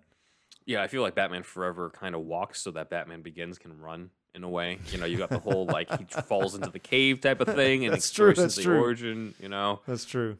it's it, Schumacher also is like it does pave the way for say, hey, you can have other directors giving their vision on this character, even though like sure it's one of the more hated versions, unjustly in my opinion, but it's one of the more hated versions. But did show like you can come in with a certain take on this, as opposed to you know we've talked beforehand about how Superman is very much like if you're not doing Richard Donner, then what the fuck are you doing? It's kind of the the main sentiment I- that's out there, which I think is unfair too. That's that's true. And if you look back on the Superman side of things, I mean, maybe a bold statement by me, but Man of Steel is just so much better than Superman Returns. yeah. Superman Returns is yeah, Superman Returns is fucking you know just trying to be Donner all over again, and Mhm. it's there's just no take there. My man Snyder had a take. Yeah. Yeah, exactly. you know, a total and complete badass take Mhm. with problems for sure, hmm but he had a take. Yeah. So Yeah. there it is. So I think that's that's paving paving the way for other visions for Superman, just like Batman Forever in a way kind of said like, hey, it doesn't always have to be Tim Burton, even though like people didn't like necessarily the the campiness of the Schumacher stuff. It, it does pave that way, as opposed to if Burton did like five movies and stuff, then it kind of just really cements in that that's the main one. And to many fans, it is the main one. But I do think that there is something fascinating about all these different takes on it, as opposed to just one. So uh, take that for what you will. Later in this deleted scene, Alfred tries to make Bruce call Chase and tell her how he feels, but Bruce hesitates. And when she picks up the phone and he doesn't answer, she's like, Who is this? And he hangs up, dramatically saying, Who am I, Alfred? I don't think I know anymore. It's a little melodramatic, but I've got amnesia. not yet. Not yet. I'm going to spell out everything to the audience. Yeah. Just kidding. Uh, next is the sequence in Halloween where Chase shows up at uh, Wayne Manor and Bruce shares his repressed memories. And this is key to understanding the subplot. This is something that I'm just like, we have no evidence that this was shot, but it had to have been shot because fucking come on, it, it needs to have been shot. It's actually not in the copy of uh, the draft that Mind Kidsag put out there. Uh, that's the shooting script, but I, that does not mean that it was cut because I I looked in through it and I found that page 88 has Bruce about to go into, you know, his traumas, and then page 90 is what's next, where Chase is like, "It's Oh, not your fault" and stuff. So I'm just like, "There's a missing page 89 here. There's a missing page 89." And in order to find the content of that, you have to look at an earlier draft as your best bet for what happens in that. And then in that earlier draft, it's Bruce sharing the fact that when he opened that journal as a boy at the Wayne's funeral, he read the entry from his father saying, quote, Bruce insists on seeing a movie tonight. And Bruce was always haunted by that because he felt that that meant that because he insisted on going to the movie, that he was the one who killed his parents. He was the one who took them to the theater. It's his fault. And he's been fighting that guilt ever since. And so Batman is his way of atoning for that sin. It's his penance for the crime that he's that he committed as a kid. And that's that's what Chase is kind of foreshadowing when she brings up like what possible crime could he have committed to earn such nightly torture. This is this is why he Right. feels like he needs that nightly torture. That's why he tortures himself on this type of stuff. This is such this is such a key thing. This is- you need this if you're going to bring in the red book. And the problem is we don't have. Th- I mean, scene. this is what I we always say. Uh, they cut out the entire character arc for Batman himself. yeah. How often does a character arc get cut out? Your, the entire crux of what the character goes through in the movie, man. I It was mean, the it's- '90s. It I don't was know. the nineties. Yeah. McDonald's didn't like it, man. Yeah, no, we wanted more of Batman punching people in the face and less uh, psychological torture and repressed memories and psychological shit. So that's mean, that's yeah. where the mind was at the time, I and guess so, it's man. understandable at that time. But you know, looking back on it, I think everyone's just like, yeah, that's that was a big that was a big blow to this movie because that's It- that's the whole it point of the movie. Yeah. Miss some greatness there for Yeah. sure. Yeah. So you need this scene. I'm hoping that there's some footage. Like honestly, you don't need some of this other stuff. I don't need to see Jim Carrey beating the shit out of a guy with a cane. Any of this other stuff, but I need this scene because if you're going to do Oh, this, yeah, you this need is the red, important. the red book stuff. Well, this links right into the Evil Setrakian and exactly, all that shit, it- right? Exactly, exactly. So if you don't have Yeah. this, then that stuff later on just doesn't really work as well. So, or even the earlier stuff, like in the in the way it plays out in the theatrical, the theatrical cut is just like, oh, there's this red book I keep seeing. Whoa, what's the red book? Oh, it's just something that I carried around, and then I fell into a cave and saw a bat. Now I remember, I saw a bat when I was young. I'm like, it, it's a subplot that leads nowhere in the theatrical cut. It's the it's the original version that actually has the meat, the soul of this movie, and it's deleted. It also ties into the fucking name of the movie, right? yes, yes. Whenever, so go back and listen to my mind get blown on on uh on not on screen. We weren't recording video at that time, but Mhm. in the episode, what was it? Part one, part two? It was part two. It was the script deep dive, the Batman Forever script deep dive. Yeah. yeah. When I revealed that. Yeah, So- I didn't know about all that at the time. I, I think I had seen the Evil Setrakian. I had probably seen that shot Mhm. just kind of out of context on YouTube, but then, you know, you you really broke it down for me. Yeah, yeah. So we'll go. Yeah. We'll. I'll repeat that here for the uh, for the viewers and the listeners. But moving further, during the Wayne Manor sequence, Two Face is flipping his coin a lot. I know there's a fan theory that he's not actually flipping the coin multiple times so he can kill Batman. He's flipping it for like the different people, but. The script just flat out says he's flipping it multiple times until he gets the results he wants. I mean, I'm sorry, but I got to shoot down that fan theory. I wish that was the case, but unless you have a literal shot of him looking at Alfred, then flipping the coin, looking at Chase, then flipping the coin, then like it's just us trying to retroactively justify what happened here, and it's just Like it's just this what Two happens. Face, Yeah. this Two Face, it's just kind of feels like the coin flips more like a facade, or it- yeah, he just I really wants to do evil shit, the coin just gives Yeah. information. Yeah, he yeah, it's it doesn't have anything to do with the coin. It's Yeah. just what he wants to do, which shows his what do you call it? Con- self contradiction, I guess. Yeah. Which is uh, deep in its own way, I guess. You know. Yeah, yeah, but oh, I mean, overall, Two Face is pretty much just like a generic maniac in this movie. You know, there's not really a lot of Mm-hmm. Yeah, the that's other true. That's true. the depth uh, to the character that you would you would expect, and he's probably like the out of the characters, he's the weakest one, outside of maybe Doctor Chase Meridian, but it's it's understandable in a kind of a way because of just how Riddler just wipes the floor with him in terms of the screen presence here uh, in this. He should he shouldn't have been doing this. I know. He should have talked to Barry Sonnenfeld uh, earlier or something, the guy that directed Men in in Black. Black, Mhm. because that's when he started to be the straight man and the funny man straight man scenario. Mhm. He he would have him trying to like outplay Jim Carrey, dude. It, it's like trying to fucking outrun Usain Bolt, man. You're Yeah. not, it's not gonna happen. No, no, and it, it You know? didn't work either because like people, nobody is like, oh, I love Tommy Lee Jones in that movie. Most people remember Jim Carrey still. No one. Yeah, Yeah. that's the thing. Jim Carrey's presence is just. Mhm. It's insane. He, he- he's Jim Carrey. What can you do? There's not Yeah. many people like him. He's Yeah. yeah. he's doing Jerry Lewis for the modern age, but still, it's Mhm. he's the only guy doing it really Yep. in, in this in this time period. Yeah. even now. So True. Uh, there's another moment in the script where Alfred uses the wristwatch that he uses to communicate with Bruce. He uses it to alert 911 that Two Face and Riddler are attacking Wayne Manor. So that's kind of a cool payoff to that. Two Face does end up getting the evil side of the coin, which enables him to shoot Bruce, which wounds him. And when Bruce wakes up at the the- theatrical cut, he seems fine, which kind of makes it seem pointless that he was shot in the first place, outside of just incapacitating him enough for Chase to get taken. But in the scripts, Alfred tells him that the cave was destroyed, and Bruce asks, Cave? What cave? Which would have hmm. shown that Bruce gets amnesia from the gunshot an hour and a half into the movie. It's Yeah. a questionable choice, honestly. It's it's it's way too late into this. There probably were, were other ways to get us into the subplot we need to on this, but it's it's what was shot. At least I would think and stuff. That's another thing that you need. You need the, the establishment that Bruce has amnesia in order for what's to come uh, to make sense in a way. So, as covered in the Unmade Riddlers episode, we would have gotten an extended sequence of Riddler talking to Chase, with Chase warning Riddler that he's frying his brain from using the box. Riddler doesn't listen to her. He knocks her out with a syringe in return, saying, Nap time, gorgeous, which was featured in the trading cards as well as the comic book adaptation and could have been kind of creepy. I don't know how it was played. So, uh, this image here with Carrey up, you know, like up on her face kind of looks pretty creepy, but, you know, we would have to see it.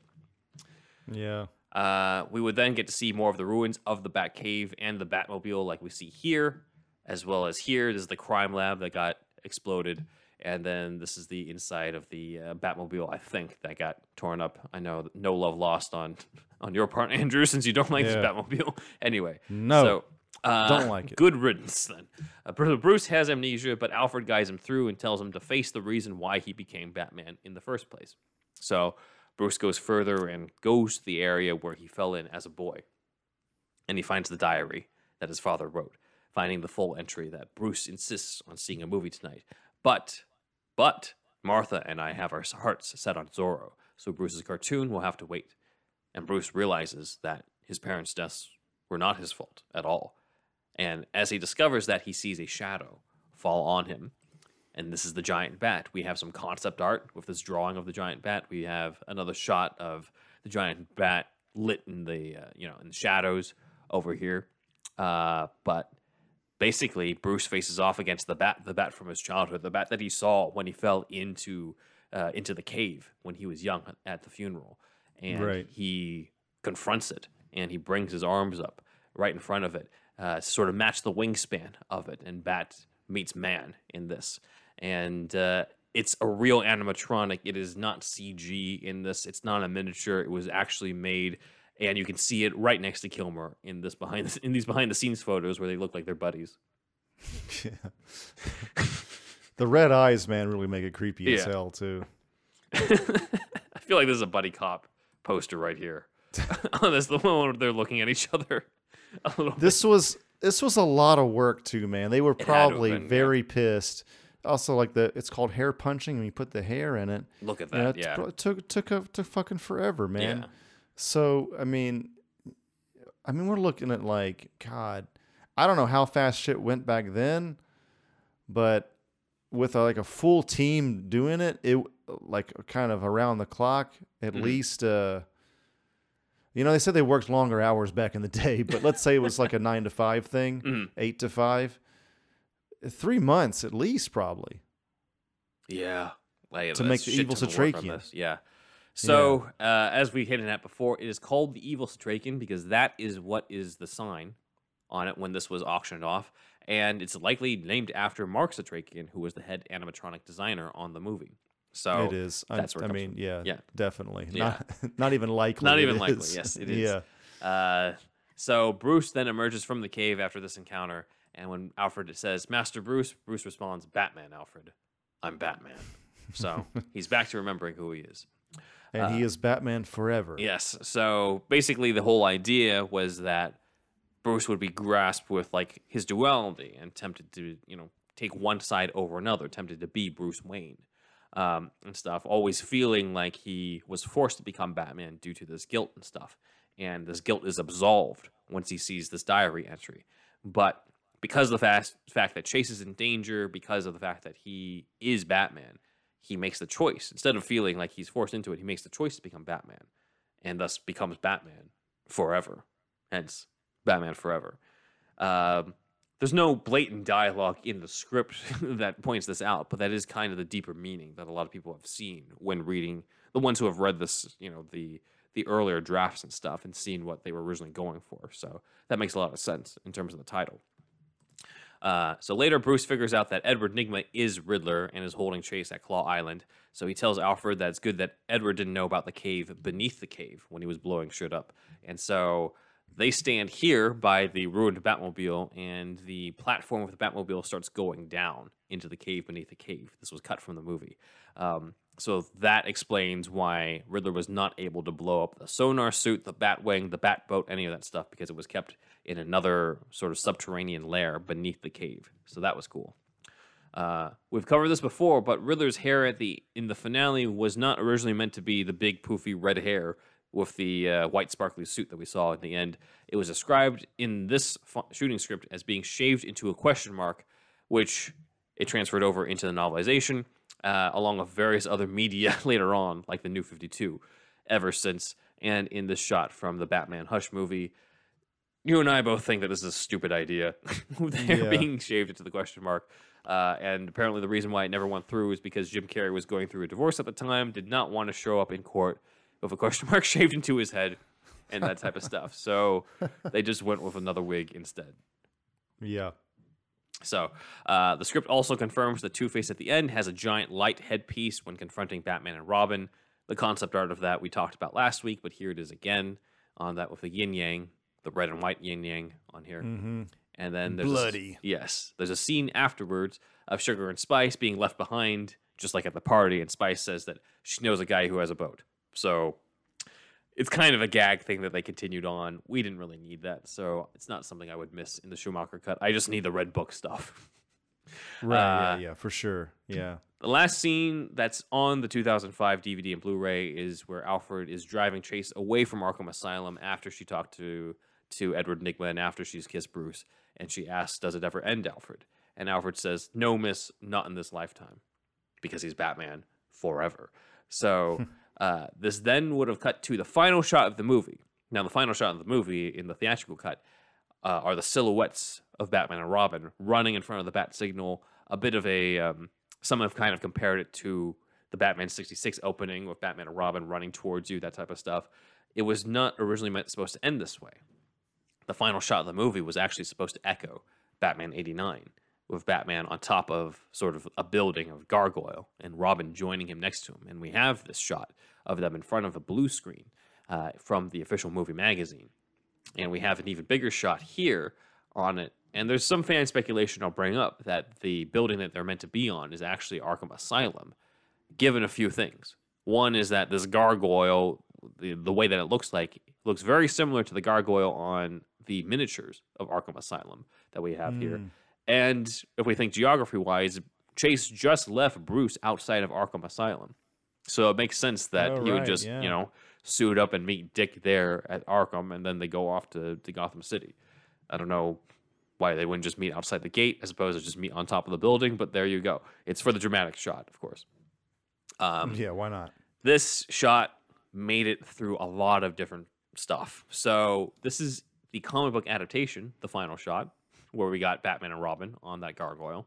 Uh, 1995 Batman created a composite of what this could look like based off of using the Gotham from the movie, the bat signal, as well as the uh, the shot from, of the blue screen uh, from the magazine. Also, it's the ending of the arcade game. Oh, right. Dan yeah. found this. The arcade game ends with the original shot that was supposed to end the movie. So that's pretty cool. And then this carried over into other merchandise. We got uh, sort of this promo image from this looks like Jose Luis Garcia Lopez. Uh, we also have this shirt. I might have had this shirt. If I didn't have this shirt, I definitely had that coloring book on the right. Oh, really? Okay. I definitely had that coloring book and stuff. I don't know if I still have it. Uh, future deep dive, everybody. The coloring book. Batman, Batman coloring books. We said we'd cover everything. Uh, some more of these, uh, basically some more of these trading cards as well. All similar shots of Batman and Robin on top of a building. Uh, this this backpack. I don't think I had this backpack, but this backpack No. also has a similar image of this. So uh, those all point to it. There are some who seen have seen this image and believe that it's the uh, basically the final one. However, it is not. This is actually footage from the uh, the promo for the Batman Forever video game, uh, where somebody's singing about the real game begins, which is the uh, the line that Riddler says in the movie. Uh, Basically, a criminal is running around and he looks up and he sees Batman and Robin on top of a rooftop. Uh, the guy kind of looks like a I don't know, kind of like a Mad Hatter slash ventriloquist type, uh, or whatever. He's in like an orange and white jumpsuit or straight jacket type thing. He looks up, he sees them, and then Batman just dives, just dives right off the building towards them, and then the commercial ends. So that's pretty cool on that. So that's the ending. And then, yeah, after this, we pretty much have some publicity photos are just alternate shots. I think I don't think they're actually like scenes from the movie. I think this is just a photographer uh, doing s- production stills on set. Um, we got Dick Grayson here. We got Dick Grayson sobbing after trying to beat Batman and realizing he can't. So there's that. We got this image of the NygmaTech party of just like the the blender looking thing of the box and the sign "Imagine the Future" in neon. uh, and we've got Two Face alone walking down the steps and shooting. This is likely probably from some sort of rehearsal or some other just production. Still, I don't. He leaves with a thug, so I don't think there's an alternate version of this where he's just leaving alone and stuff. So, uh, again, I think this is publicity. It's a publicity photo. So There's a bunch of extras in this as well, or just him and th- the thugs in the final. in the final, it's just him and the thugs. I think. Okay. Yeah, because they're leaving the party. Uh, but yeah, I think that pretty much covers the Schumacher cut. What did you think? Now that we've put everything sort of together, you've seen visuals of some of the stuff that that uh, we've talked about in the past. I mean, man, I mean, if this is what has been leaked, and there might even be even more, Yeah, uh, I mean, we're in for a hell of a cut. yeah, You know, uh, it's the thing is like we've gotten the Snyder cut. It's they've already shown that they they'll they'll do this kind of thing if there's enough enough outcry, and I just wouldn't be too surprised if they kind of announced, you know, Schumacher cut coming to HBO Max. HBO Max Yeah. in a couple months or something. Dude, if they want people to sign up or they want people to start talking about HBO Max, they want to own Twitter for a day or two, they need to just do this. Mm. You know, just fucking put it on there. Yeah. You know, uh, hell, you could make physical copies. You, I mean, we'd buy them. You know, Oh yeah, it'd be incredible. that'd be yeah, that'd be a hell of a get, honestly. But it, it yeah, and at least at least on HBO Max for for something. I mean, it's hard to. You probably couldn't call it the Schumacher cut anymore just because he's not with us anymore. But you know, uh, it would. It honestly, the official name probably wouldn't be Schumacher cut. I don't know, but it would be. You know, it would have all these extra scenes. It would ha- it would be like a red book kind of Yeah. cut, Mhm. but but better, more professional. Yeah. Not that that one's not professional. That was a fan edit. That's- fan edit doesn't have some technically a of the scenes. fan edit. Yeah, Yeah, it doesn't have some of the scenes. So, yeah, um, so yeah, it's exci- It would. It's exciting to kind of. I feel like this episode has kind of prepped me for that announcement. I mean, I never thought they'd do this fucking Snyder cut. I was. I mean, you, Yeah. you, you we had these conversations. Yeah. Be like, yeah, they'd never do it. It- You know, they. It's it, they didn't want to give Snyder that kind of power. He's, Snyder's probably going to leave Warner Brothers. You know what I mean? Or and uh, and look what fucking what happened, happened. yeah. They gave a four-hour cut on HBO Max and we loved it. Yeah, it's like so much better. Yeah, so um yeah, it's just missing that potential and I'm sure the Batchlers want to see it and um Val Kilmer wants to see it. I would imagine, I mean it, it's it just stands the chance to the chance of being so much better. Mhm. I mean, it's going to never be what well, I take that back. I think like fans like Zach where Batman Forever is like like as it is now is one of the one of his favorite movies Mhm. of all time out of all movies. Somebody like Zach might have some trepidation. I mean, he's going to see it anyway, probably still like it, but like Zach likes it as it is. You know, I mean, I like it too, but you know, he really fucking loves it. There's kind of a difference there. yeah. Uh, so I don't know. I mean, yeah, reception will be mixed, but as it usually is. But uh, yeah, I'm excited. I'd be excited for what what we get. Yeah, I don't think it'll basically convert new believers. Is my thing because of the fact that like what we're looking at is a longer cut. It's an extended cut. It's something that's going to be more. It's going to be something closer to say a like when, when the director's cut came out for like Daredevil or The Punisher, where it's like it's the same movie, it's just with extra scenes in it. I don't think it's dramatically uh, like the story is still the same. It just has more to it on stuff. So like if you still get I, I'll get drive through, you're still going to get like certain like moments that people hate. Like the rubber nipples are still there. It's not going to be dramatically that different of a movie. It's They're not. not, going to George Lucas that shit Yeah. and have all the rubber nipples t- removed. No, and I hope they don't. Honestly, I hope they don't because if it really Yeah. is the Schumacher cut, then it should stay true to what they were doing. That's true. So That's true. It's yeah, it's not it's it's not a Snyder cut situation where it was a completely different director who took over, and we didn't really get to see necessarily the original vision. It's just that we saw the most of the original vision. It's just there were certain things that they decided to to do away with, and we'd love to see that part of it. So I just think people there might be a little bit of something that was overblown by fans in terms of it being just like, oh, it's like so much darker. I'm just like, well, yeah, but it'll still have the other parts. Like the music, the score is going Right. to still be the same. You know, the the color grading is still going to be the same. It's still going to be bright, neon, rubber nipples, Jim Carrey, Tommy Lee Jones hamming it up, all that type of stuff. You're still going to have that. You're just going to have an additional subplot that'll make the movie better, and that's the main yucking thing. it up. Just you Yeah. get your yucks with with Carrey. So yeah, the main stuff I care about in terms of the stuff that was shot to put in are the the red book parts, and so I really hope that they're you know if, if all they literally if all they do is just put that stuff back in.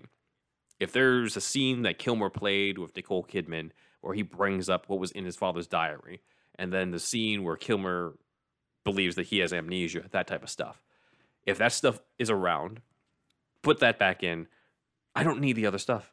You know, like uh, Yeah. maybe reorder it back to the the order that it was supposed to be in the beginning. But you know, if you don't have that stuff though, like let's say they decided to do away with it before they even like did that scene where he reveals that with his dad, uh, the the words that he wrote read in the diary, or if they don't have the part about the amnesia, they just because again they shoot this type of stuff out of order. If they don't have the stuff that Yes. se- sets up that subplot well, then I'm sorry, but I'd rather not even see it then in that case because it's just like it, you're going to be better off with it living in my imagination based off of these scripts as opposed to seeing a cut that's like they're gonna what CG some like double on Kilmer and have somebody like Kilmer can't even ADR this stuff right now due to the throat cancer. So like I'm just hoping Yeah. everything was actually shot or ADR'd in some form uh, of those specific scenes. And if not, then I'm just like, all right, well then I'd rather just live off of the script because we are we kind of already know what's in there on it. But if they do have it, then I'd love it. I'd love I'd love to see it. Uh, but again, I I this is not something where it's dramatically going to have like a completely different score, like with the Snyder cut with Junkie XL. Like Danny Elfman's not going to come on and, and do an alternate score for this. It's still going to be Elliot Goldenthal doing the wacky, uh, you know, Saturday morning cartoon kids type of thing, kids playing with action figures type of thing that he wanted to do with that score. Mm-hmm. So it's not going to be uh. that much dramatically different in tone overall, but it will be darker with the subplot that'll definitely bring the- you know the movie together and stuff. And so that's that's sort of my take on the Schumacher. so cut. you're saying even though they're adding more, yeah. less is more. kind of. I'm I'm saying they're adding more, but to not expect it to suddenly do away with any of the stuff that uh, it's notorious for. As I said, Okay, like the rubber yeah. nipples, the the campiness, like that's all still going to be there. Let's that, not that would be the biggest part of the budget if they do if they did do that removing the nipples like having to track it's not. Yeah. motion track all those shots yeah. uh it would it would be honestly ridiculous it's just not worth doing would- just add in the to- fucking red book shit Just to like satisfy the fans. Like no, no, just keep No. the keep the goddamn nipples in there. the thing yeah just get put the fucking character arc of the main character Yep. back in the fucking mm-hmm. movie Yeah. and the big bat you know Yeah, I know. we really need the the big bat in it man i mean which is anything, all connected Setrakian cut. yeah, the, the Setrakian cut. It Yeah. sucks because like Schumacher being dead, they just they probably are not going to call the Schumacher cut when it releases because unless they get fucking permission from the fucking uh you know Schumacher estate, whatever Mm-hmm. that looks like. But uh you know Snyder's still alive. He was in the editing room Yeah. making the editing decisions. he did what he wanted with it. Yeah. directing the editor, right? This can't happen with Schumacher. So you, you know, I'm just telling everybody, uh, the fans out there, we'll. I feel like we'll probably get it, but it's probably not going to be called the Schumacher cut. That's all. It'll be like Batman Forever extended edition, or whatever. yeah, basically, cause just yeah, that's exactly it. yeah, Yeah, or extended cut, something like that. yeah. know? And um, if you know, you know when it comes to just like what's going to be in there, because like I'm sure there's still going to be contingent of ignorant, ignorant people who are just like, "Psh, why would I want that? You know, like. You know, they, don't know about the subplot, who don't know the level of depth that came into the study of, you know, it's basically the payoff to all the psychological essays and stuff that the Batchlers read as research for this movie. The Batchler cut. Maybe, maybe. No, I don't know. They probably, probably extended. The extended edition is honestly like be, yeah. like like we always say, Occam's razor, simplest thing. Yeah, That's probably going to be the name. yeah.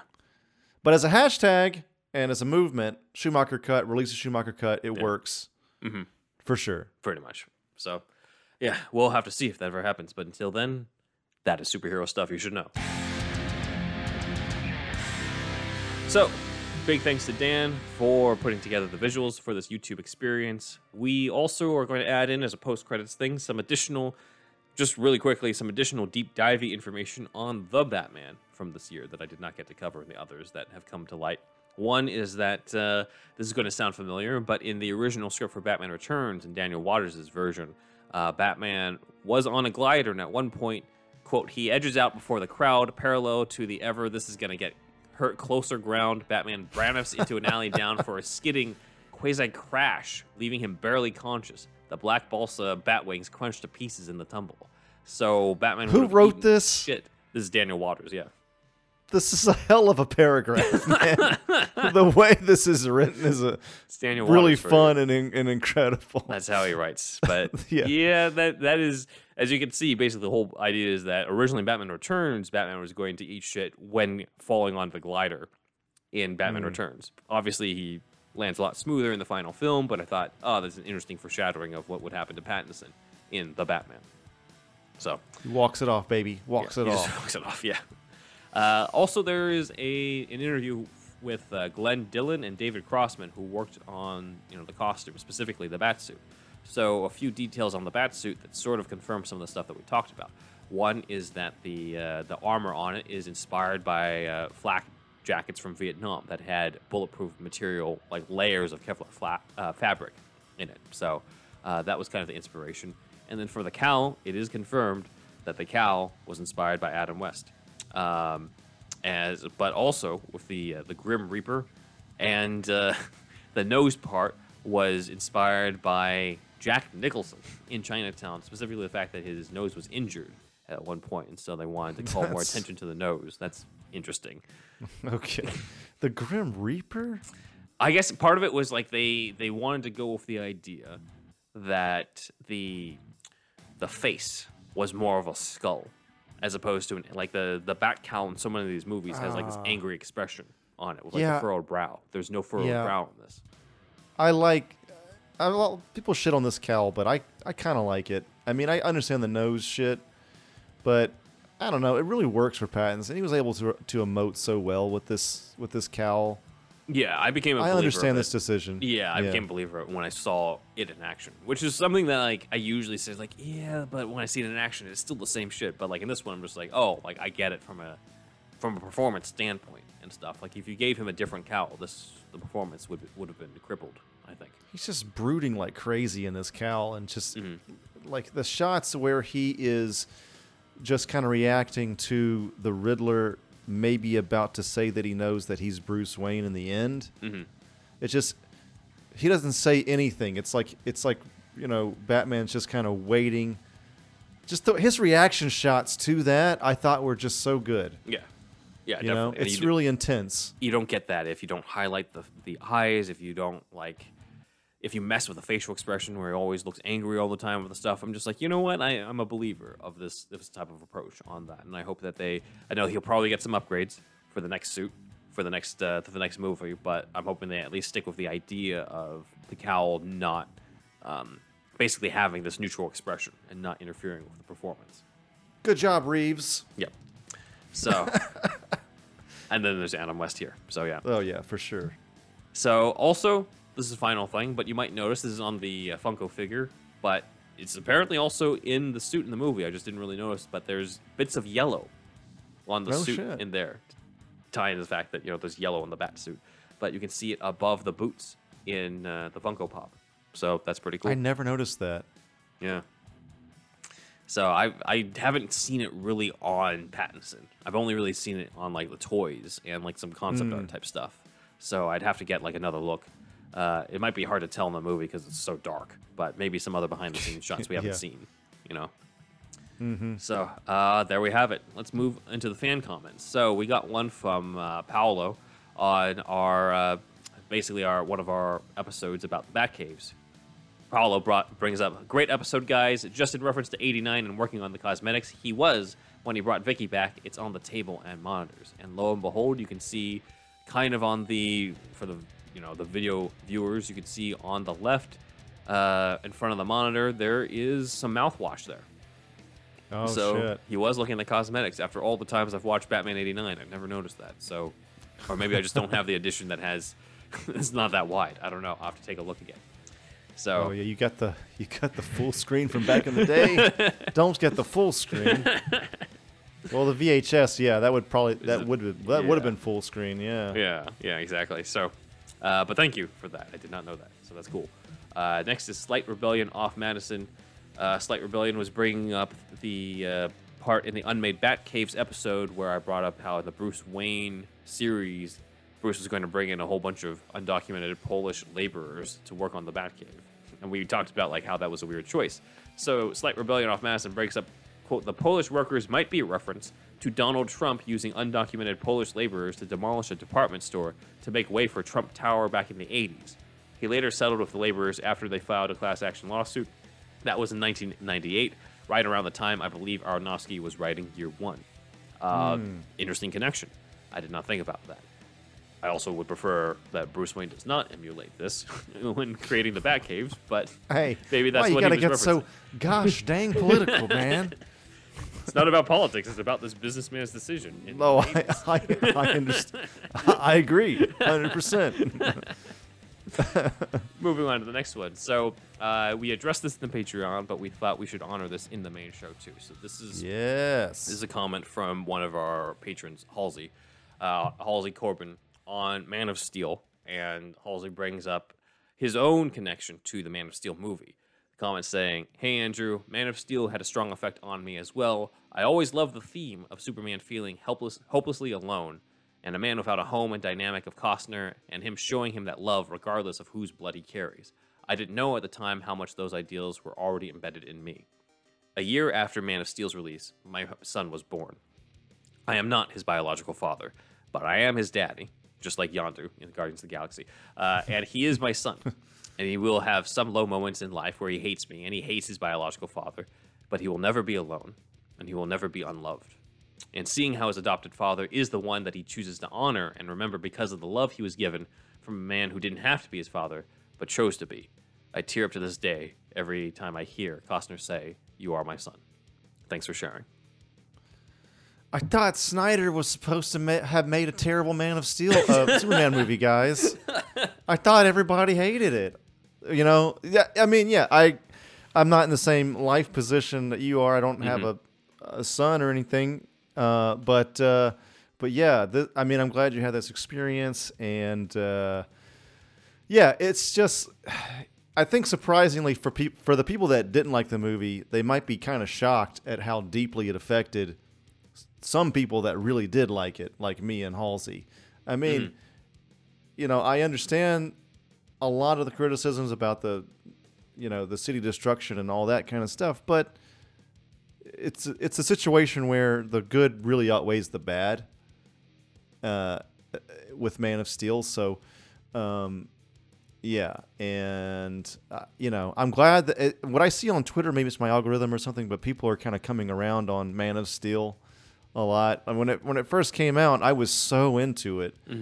It was like everything to me for a while. I was in a weird place in my life, and then I come home to find out like uh, most people hate it. It was like a it was like horror. It was like nightmarish to me.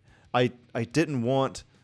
I wanted the world to love the movie as much as I did, and it just it was just one of the weirdest movie experiences I've ever had, honestly. Because generally, I kind of agree with the people make fun of me, but I kind of agree with with the critic side on Rotten Tomatoes, probably more than I should.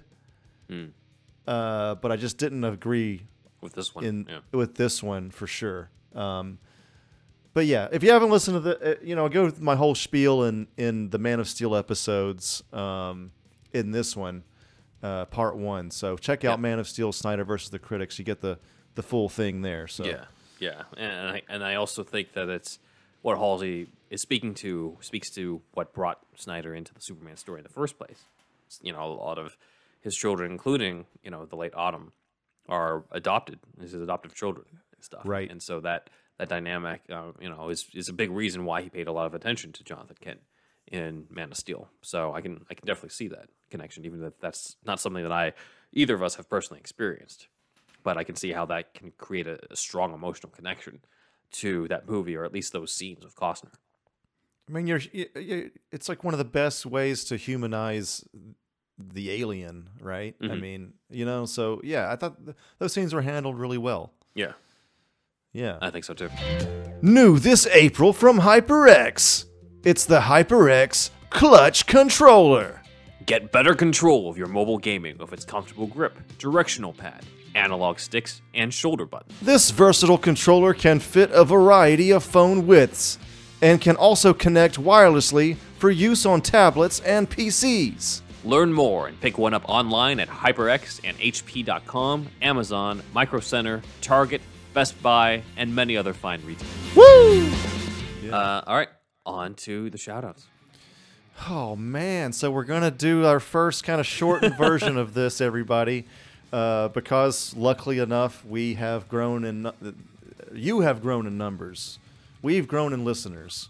So thank you uh, for everybody for that. Um, but I'm just maybe gonna read just the last few, and uh, we'll go on from there. But the full list is on the visual version. If you're on the if you're on the oral version only, then uh, you know you won't you won't see them. But they're here on the YouTube version. So I won't do this spiel every time, of course, because we're already wasting time. But this is like our signpost. Things are changing with this section. Okay, so uh, all right. So we want to thank everybody listed here, uh, and especially some of some of our newer people, such as. Uh, D- Griffin W, Daniel V, Pete B, Halsey C, Maurice D, and Jonathan. All right? And we have other supporters as well, as you see on the list here. And moving on from that, man, it's so quick now. but yes, please, please check out the visual. Yeah. Um, and uh, let us know what you think about how we handle this these days. All right, going forward. So uh, yeah, please join the Shasta Army. That's uh, at patreon.com slash superhero stuff pod. And there you can you see our one dollar tier, our five dollar tier, and our ten dollar tiers. We have more tiers actually, but um, that's to get merch and other kind of things like that. But like actual like uh, benefits. Uh, so the one dollar tier gets you the shout out, be it visual or oral. so, so yeah, and then the five dollar tier gets you a whole other show. This one that you're listening to now is every Monday, and then the uh, the Patreon show is every Friday. So you get to hear us twice a week, and you could, you know, if you wanted to, just join us for a month and then you know do the thing where you cancel your subscription but you could binge us in that time which is totally fine. We don't give a shit. As long as you joined us that's cool. Uh, and then the $10 tier gets you the $1 and $5 tier benefits but also you can join us in kind of a chat slash uh, you know kind of get to know us. Uh, it's a, like a zoom with us and interact with us. And there is a topic at hand as well, or we just kind of chat as well. So, uh, yeah, that's once a month. It's a monthly meetup. That's the $10 tier. And then we have uh, the Superhouse Superhero Stuff Pod merch. It's on Redbubble. It's on uh, Threadless. That's superhousepod.redbubble.com and superherostuffpod.threadless.com.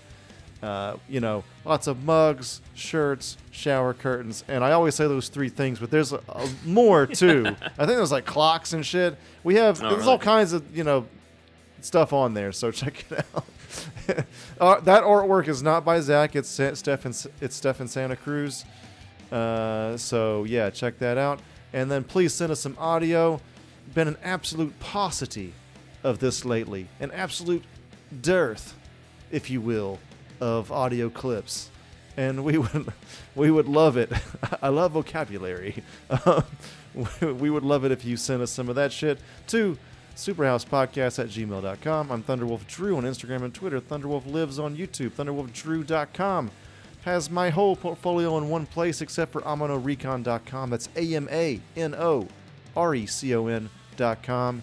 Not Batman related per se, really. I mean, it's dark, nerdy stuff, but it is, uh, instead of Batman, it is basically R rated Power Rangers meets Stranger Things. That's my quick pitch. Uh, they're a heavy metal band. that gets abducted uh, and by an alien, by a gray alien. It's uh, something that I'm working on, and uh, I don't want to give away the whole fucking plot right now. But uh, anyway, we're we we've shot something. We're gonna. Sh- I actually, t- this is real inside baseball. But today I reserved the equi- the equipment Oh, nice. to sh- to shoot some pickups. So we're really gearing up to shoot pickups soon to finish it. So yes, every week you get the update on this. Just letting you know, it's not just me bullshitting every week. Shit really is moving forward. So uh, yeah, it's gonna be it's a sci-fi horror comedy.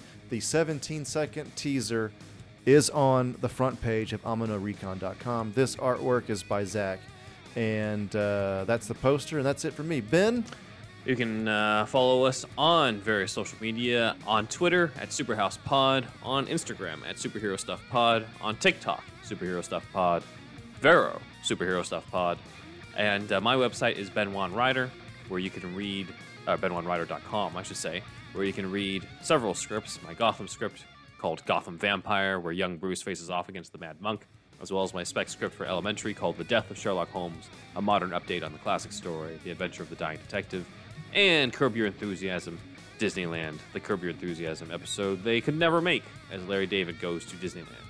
Also, real, real quick, real Yes. quick. I would love to get like a little quick preview. What, like he's in a line, is waiting in a line. He's like, "What's this? Why are we doing this? Like what? what? Like he's probably what's used trans- to lines and stuff. So one of the things that that uh, in terms of a preview of what might happen, Yeah, just a quick All right, all like right, half so- a page or something. yeah. So in the beginning, he's walking in with Leon and stuff, admiring everything. I already love it. and then he runs right into a, one of those big lampposts on Main Street, and he Okay. yells, "Oh fuck!" in front of all these parents and kids. Okay. And this Karen type mom is just like, "You can't swear at Disneyland," and he's like, "Is that in the terms and conditions or something? Like, why?" and the one who gets pissed off, who can't say anything, is Mickey Mouse, and Mickey Mouse just waves his finger at Larry, and Larry's like, "Why is he doing that for, for it?" And Leon's like, "You haven't heard? Like, three strikes, you piss off Mickey three times, and you're out of Disneyland for life." So Larry has to spend the rest of the episode making sure he doesn't get kicked out at Disneyland. So that's part of it. I feel like he almost try to see if he can get the three strikes.